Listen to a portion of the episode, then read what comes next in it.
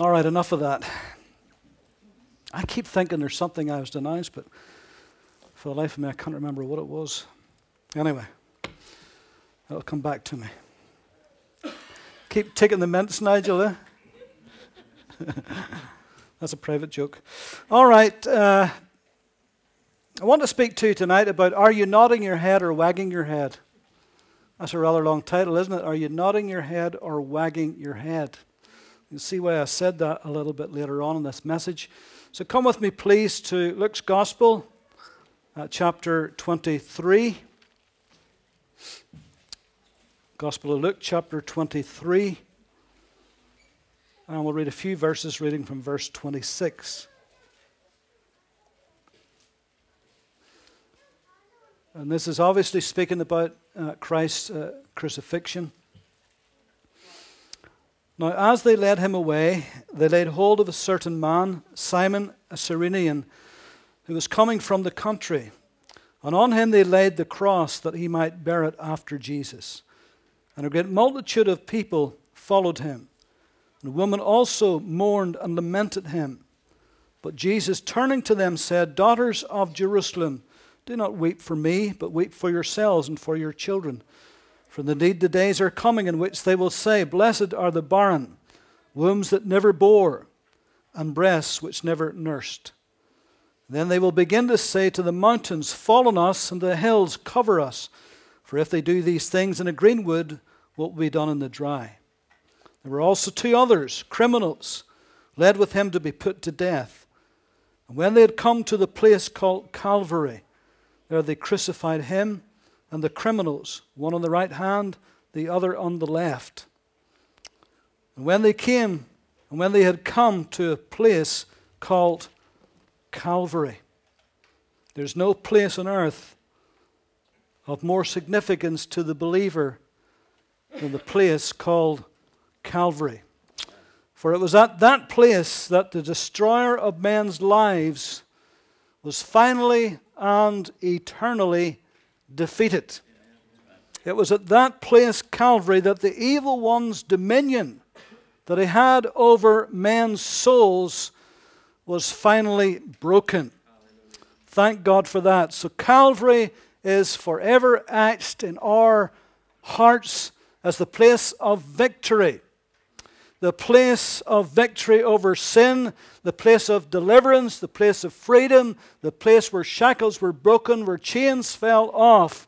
Calvary means so much to us. The very word Calvary is such a lovely word, isn't it? Such a, a sweet word in the believer's ears. It cheers our heart, doesn't it? It warms our very souls. We sing about it, we preach about it, we talk about it, we witness about it. There's something about the very word Calvary that's lovely to our ears. But actually, the word Calvary in Latin is Calvaria, which means the skull. The skull. And in the original language of the Bible, it's cranion, which is cranion is where we get cranium from, which is again the skull. And both Matthew and John simply calls the place Golgotha, which also means the place of the skull. Now, whether it was called that because of that little prominence that has got those indentations that looks for all the world like a human skull, or whether it's because it was the place of public executions outside the city that the Romans used, and perhaps there was maybe several skulls that had been lying about the place. We don't know for sure. But certainly the place of the skull, the word Calvary sounds sweet and it sounds soft and it sounds dear to us. The word Golgotha sounds a little bit harder on the ear, doesn't it? But the term, the place of the skull, it sounds very harsh indeed, and it conjures up in her mind a place of cruelty and of torture, a place of death, a place of bloodiness. So, either way, Calvary brings to our minds the awful price that Christ had to pay for our redemption. So, let's look tonight at that place called Calvary, that awful and yet wonderful place called Calvary. And let's look at the man in the middle. You know, Jesus always, always held the preeminence. Always. Mother, there's a little crash in there if you'd prefer. There's a little crash in there. It's, make sure, fellas, the TV's on. Somebody just check that. Thanks, Johnny. Make sure the heat's on. A little bit more comfortable than going downstairs. Thank you. And so, Jesus always wanted to have and did have the preeminence. Even on the place called Calvary, he was literally the man in the middle. They were crucified two criminals, one on the right hand and one on the left. But see him on the Mount of Transfiguration. In that place where he's talking with Moses and Elijah, those two great luminaries of the Old Testament, and he's in the middle. And even though the disciples, Peter, James, and John, are enamored with what they see, these are childhood heroes with Jesus, but the voice comes from him This is my beloved Son, hear him. The Father making sure that Jesus held the preeminent place in their thoughts and in their hearts. And then, of course, in the book of Revelation, in Revelation chapter 2 and 3, what do we see? We see Jesus again in the midst, in the middle of all of the seven golden candlesticks, the seven churches, representative of all the churches. And again, Christ Himself is in the midst. And so tonight, that's the very place that He wants to hold in my life and in your life. Not somewhere on the side or in the periphery of our lives, but right in the very heart, right in the very center of all that we are and who we are, Christ has to be in the center. That's his place. That's his position. And he'll not take any other place, by the way. He's not going to take a side place. He wants to be in the center of all of our lives. In verse 26, it says, Now as they led him away. At this point, Jesus literally was a dead man walking, as they say. He was a man heading for his execution. As they led him away. This was no orderly leading away. This was not like someone on death row who, the night before his execution, is placed into the death room cell. And he stays there at night, and then the next morning, he literally has just a few steps to walk to the death chamber where he will be executed. And there will be a chaplain or a padre, and there'll be probably two or three guards with him, and that's it. And it'll be done privately, away from the glare of the wider public. Yes, there may be a few friends of the victim there to see the execution, but there'll only be a handful of people represented. But not so in Christ's life. Not just a few yards he had to walk, but the Via Dolorosa and in full public view of everyone. Remember, Jerusalem at this time is packed to capacity with pilgrims from all over the then known world who had come for the feast of Passover, one of the major feasts. It would be absolutely, the streets would be jam packed with people.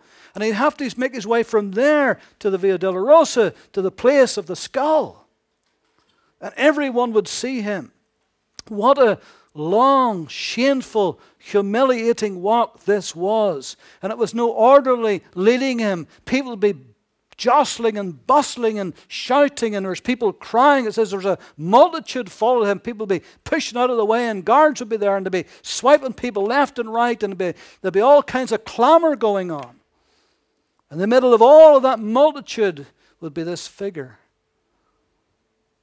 beaten, whipped, with his beard plucked out. Shameful, humiliating. A great multitude of people followed him, and women also mourned and lamented him. Verse 26 it says, Now as they led him away, they laid hold of a certain man, Simon a Cyrenian, who was coming from the country And on him they laid the cross that he might bear it after Jesus.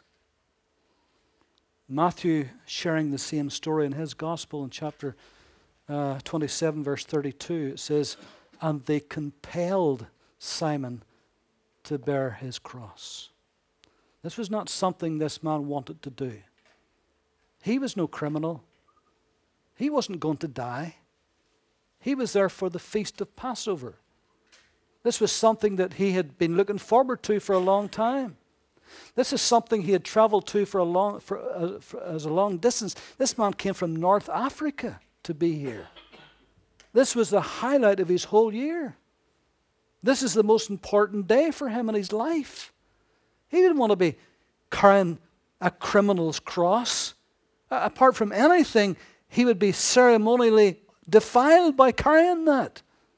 The ignominy of him being taken out of the crowd to carry this criminal's cross.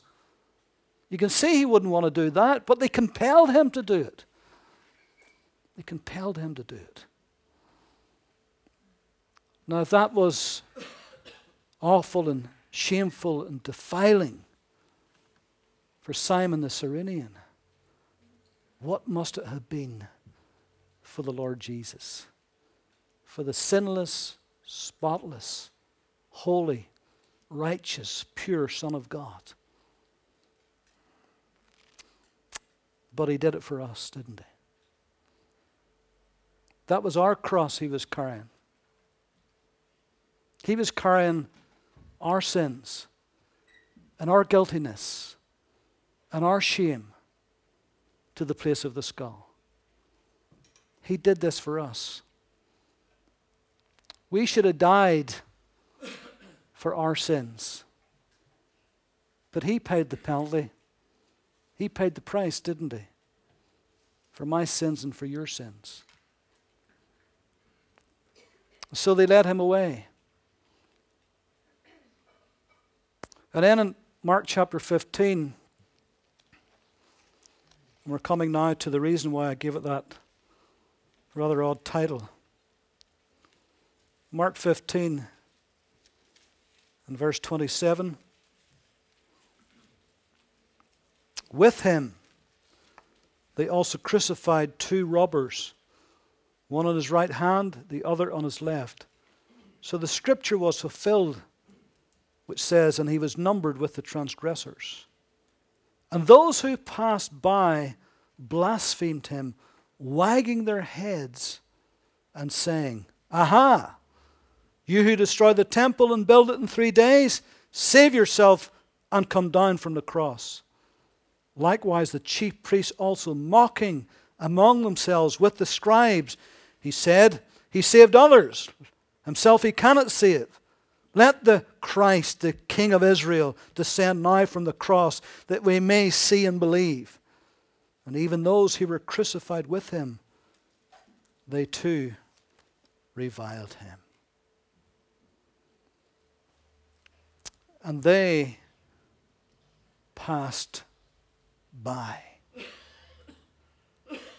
Imagine passing by the very door of heaven.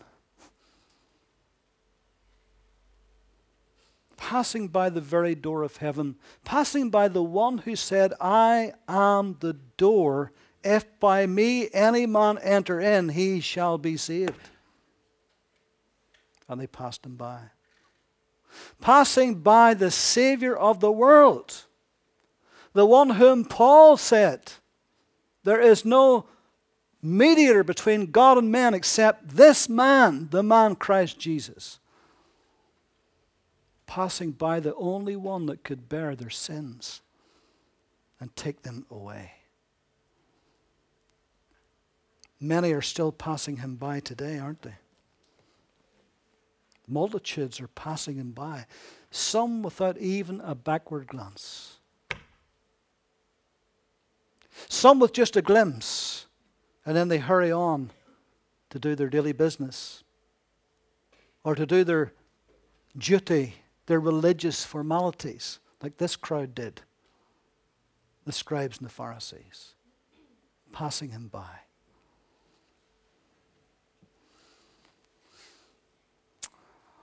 How many are still passing him by today? Perhaps some of us, for a number of years, we too passed him by, didn't we? We got on with our lives. Oh, we knew he came, we knew he died on a cross, and to our shame, we even knew he died for us on a cross, but we passed him by nonetheless. And then it says that they wagged their heads. They wagged their heads. Pilate had written an inscription above the cross. John tells us the full inscription Jesus of Nazareth, the King of the Jews. Written in, written in Latin, Greek, and Hebrew the three main languages of the day. Jesus of Nazareth, the King of the Jews. And when they saw Jesus, they wagged their heads. We don't want that man to be our Savior. And they wagged their heads. We don't want the carpenter's son to be our Savior. They want the blasphemer, the drunkard, the glutton, the son of Beelzebub. They call him all of these names. And they wag their head. We don't want that to be our Savior. And they wag their heads. And when they read the King of the Jews, they would wag their heads even more. Remember what they said to Pilate? We have no king but Caesar. Pilate says, This is your king. We have no king but Caesar. And they wagged their heads. What a shame. If only, if only they had nodded their heads instead of wagging their heads. If only they had nodded their heads and hailed him as King of Kings and Lord of Lords. If only they had nodded their heads and said, This is our Savior. But they didn't. Instead, they wagged their heads. And every man and every woman on the face of the earth will either nod their heads in approval and acceptance of Christ, or they will wag their heads in disapproval and rejection of Christ. Every single one will do one or the other.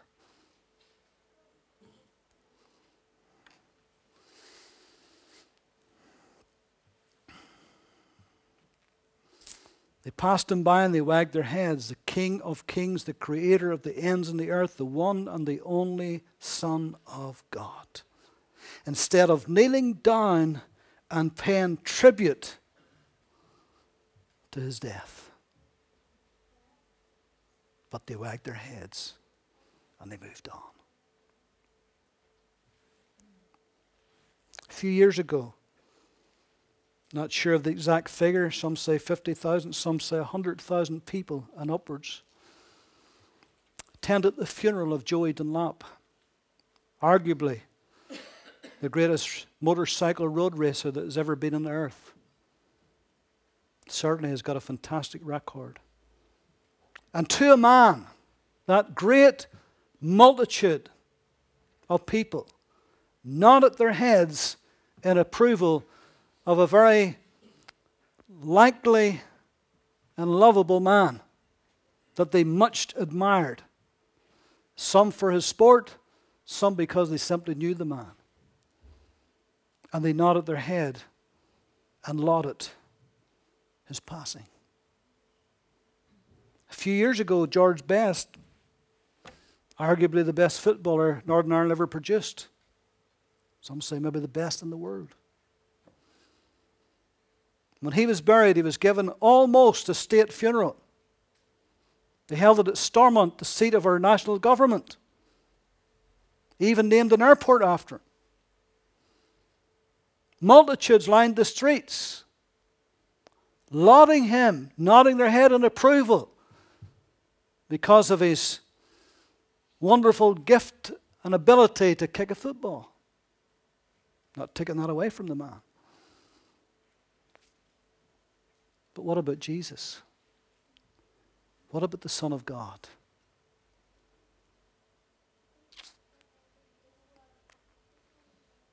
They wagged their heads in rejection, disapproval. Should have been their hero, but they hated him. Should have been their Savior, but they spat on him.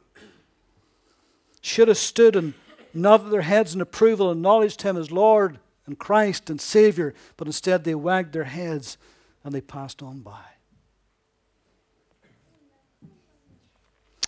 Many are those in Scripture who either nodded their heads and wagged their heads when it came to Jesus.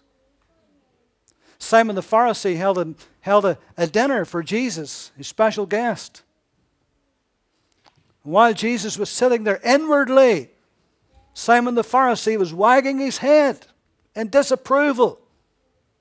If this man were a prophet, he would know who this woman is, this woman of ill repute.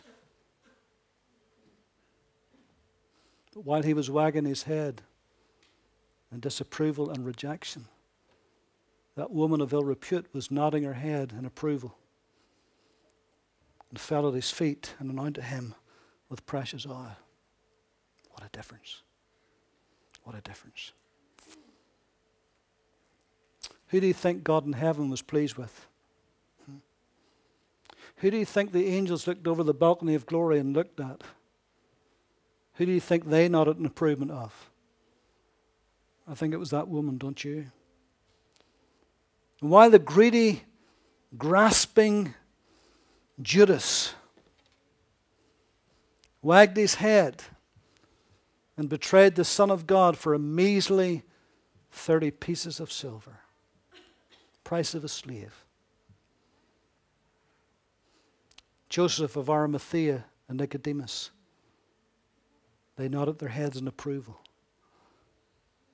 And he went to Pilate and begged his body to give him a decent burial.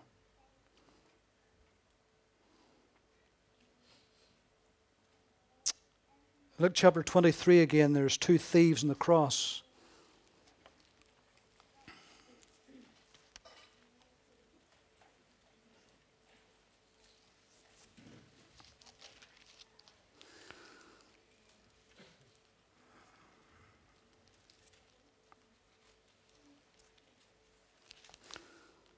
It tells us here about them in verse 39. It says, Then one of the criminals who were hanged blasphemed him, saying, If you are the Christ, save yourself and us. Some of the other gospel writers said that at the beginning that both of them reviled him. And both of them picked up on what the crowd was saying and they flung that in Christ's face too. But then one of them, one of them, instead of wagging his head, he began to nod his head. One of the criminals who was hanged blasphemed him, saying, If you are the Christ, save yourself and us. But the other, answering, rebuked him, saying, do not even do you not even fear God, seeing you're under the same condemnation, and we indeed justly, for we receive the due reward of our deeds. But this man has done nothing wrong. Then he said to Jesus, Lord, remember me when you come into your kingdom. There's so much in that short sentence that the thief on the cross said. I haven't time to expound on that tonight so much in that. And Jesus said to him, Assuredly, I say to you, today you will be with me in paradise.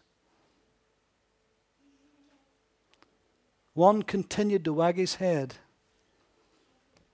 one started to nod his head. One was lost, one was found. Hmm? One was forgiven, one was condemned. What a difference it makes. Somebody said, One thief was saved that none may despair, that only one that none dare presume. If only the other one had stopped wagging started nodding, he too would have been in paradise that day also, but he didn't. It's amazing, you know, the lengths people go to reject Christ. I was thinking this afternoon, there's no logic to it, is there? I mean, why would anybody in their right mind reject Christ? Why would they reject the most wonderful man, the most compassionate, merciful, faithful, long suffering man? Why would they do that? What possible harm could it be to them? He could only bless them and do them good. Why, logically, would anybody want to reject Jesus? Why would they wag their head? Why did we do it? It's a spiritual thing, it's a heart condition. It's nothing to do with the head, it's to do with the heart. Think of someone who are in their 80s, a man or a woman, and they have rejected Christ all of their days. And they maybe in their minds had all kinds of reasons. Well, I'm young. I want to have fun. I want to party. I, I want to do so many things. Uh, and, and, and they've lived their whole lives that way. But now they're old. They're in their 80s. Their party days are long gone. And nobody's inviting them out to the dinner dances anymore. It's all gone in their lives.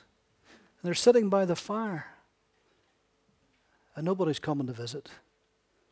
Their social life is zero. There's nothing more to give up. There's nothing more they can do. There's no more dreams to be fulfilled. Nothing. And still, still, they wag their head at Christ. Why would we do that? And you know people like that. And maybe you've got a family member like that. I, a friend of mine's his mother's like that, and, and I've, I've visited the dear lady in hospital many times and, and witnessed her and talked to her, and I've said, Why will you not receive Christ? And she couldn't give me an answer. It's a heart thing, isn't it? It's a hard thing.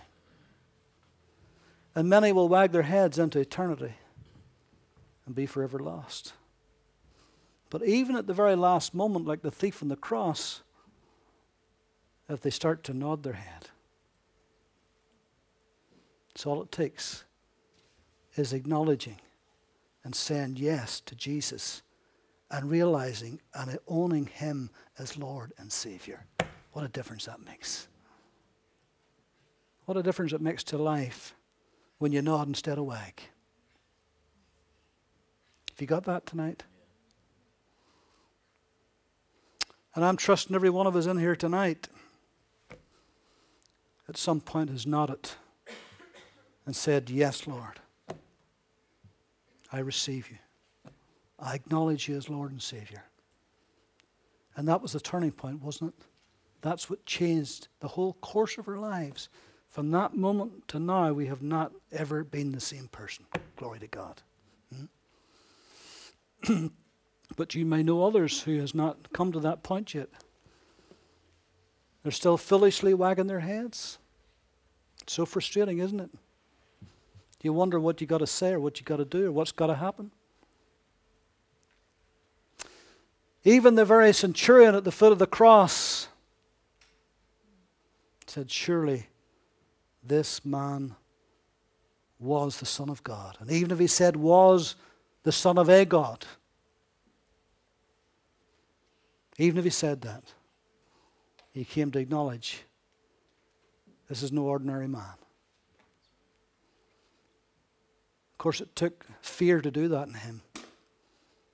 It took the sun not to shine for three hours. It took an earthquake. It took thunder and lightning. It took people to come out of their graves. He'd never seen that before. He had crucified many criminals, but never once did he see this happen. But you know, he'd been watching the man in the middle. And he'd seen the other two blaspheming and cursing, but not the man in the middle. He watched the man in the middle gently and compassionately to his mother and John. Never seen that before. Surely this man was the Son of God. Trouble was, he nodded his head too late. Was the Son of God.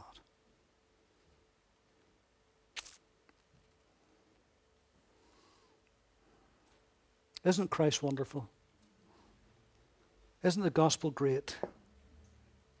Wouldn't you like every single person you meet and you know to know Jesus? Every single family member, brothers, sisters, mothers, fathers, grannies, grandas, aunts, aunts, cousins aunts, aunts, aunts. Everyone. Just to know Jesus. And to see them nodding their head and saying, Yes. You know, one of the greatest joys of my life was the night my own father nodded his head and said, I said, Dad, do you want to get saved? And he nodded his head and says, Yes. You have no idea in the world what that meant to me that night. Because he had wagged his head no many times. Many, many times over many, many years. But that night, he nodded and said, Yes. What a joy it was to lead him to Christ. And someday you may be in that privileged position where you too can lead a friend or a loved one to Christ and just see them nodding in agreement, saying, Yes, it's time. I'm going to do it. What a thrill that is just to lead a precious soul to Christ. Wouldn't it be great if this year, if you and I, individually, corporately, as a congregation, wouldn't it be a thrill if you could just lead souls to Christ? They're not just going to walk in that door out of the blue. Well, it happens the odd time, but it needs somebody to reach out to them. It needs somebody somebody to invite, somebody to share, somebody to pray, somebody to say, Come along, come on. Forget what they might think. Say if they come here, they think we're a bunch of headers because we clap our hands and we have a band. It doesn't matter what they think. What have you got to lose?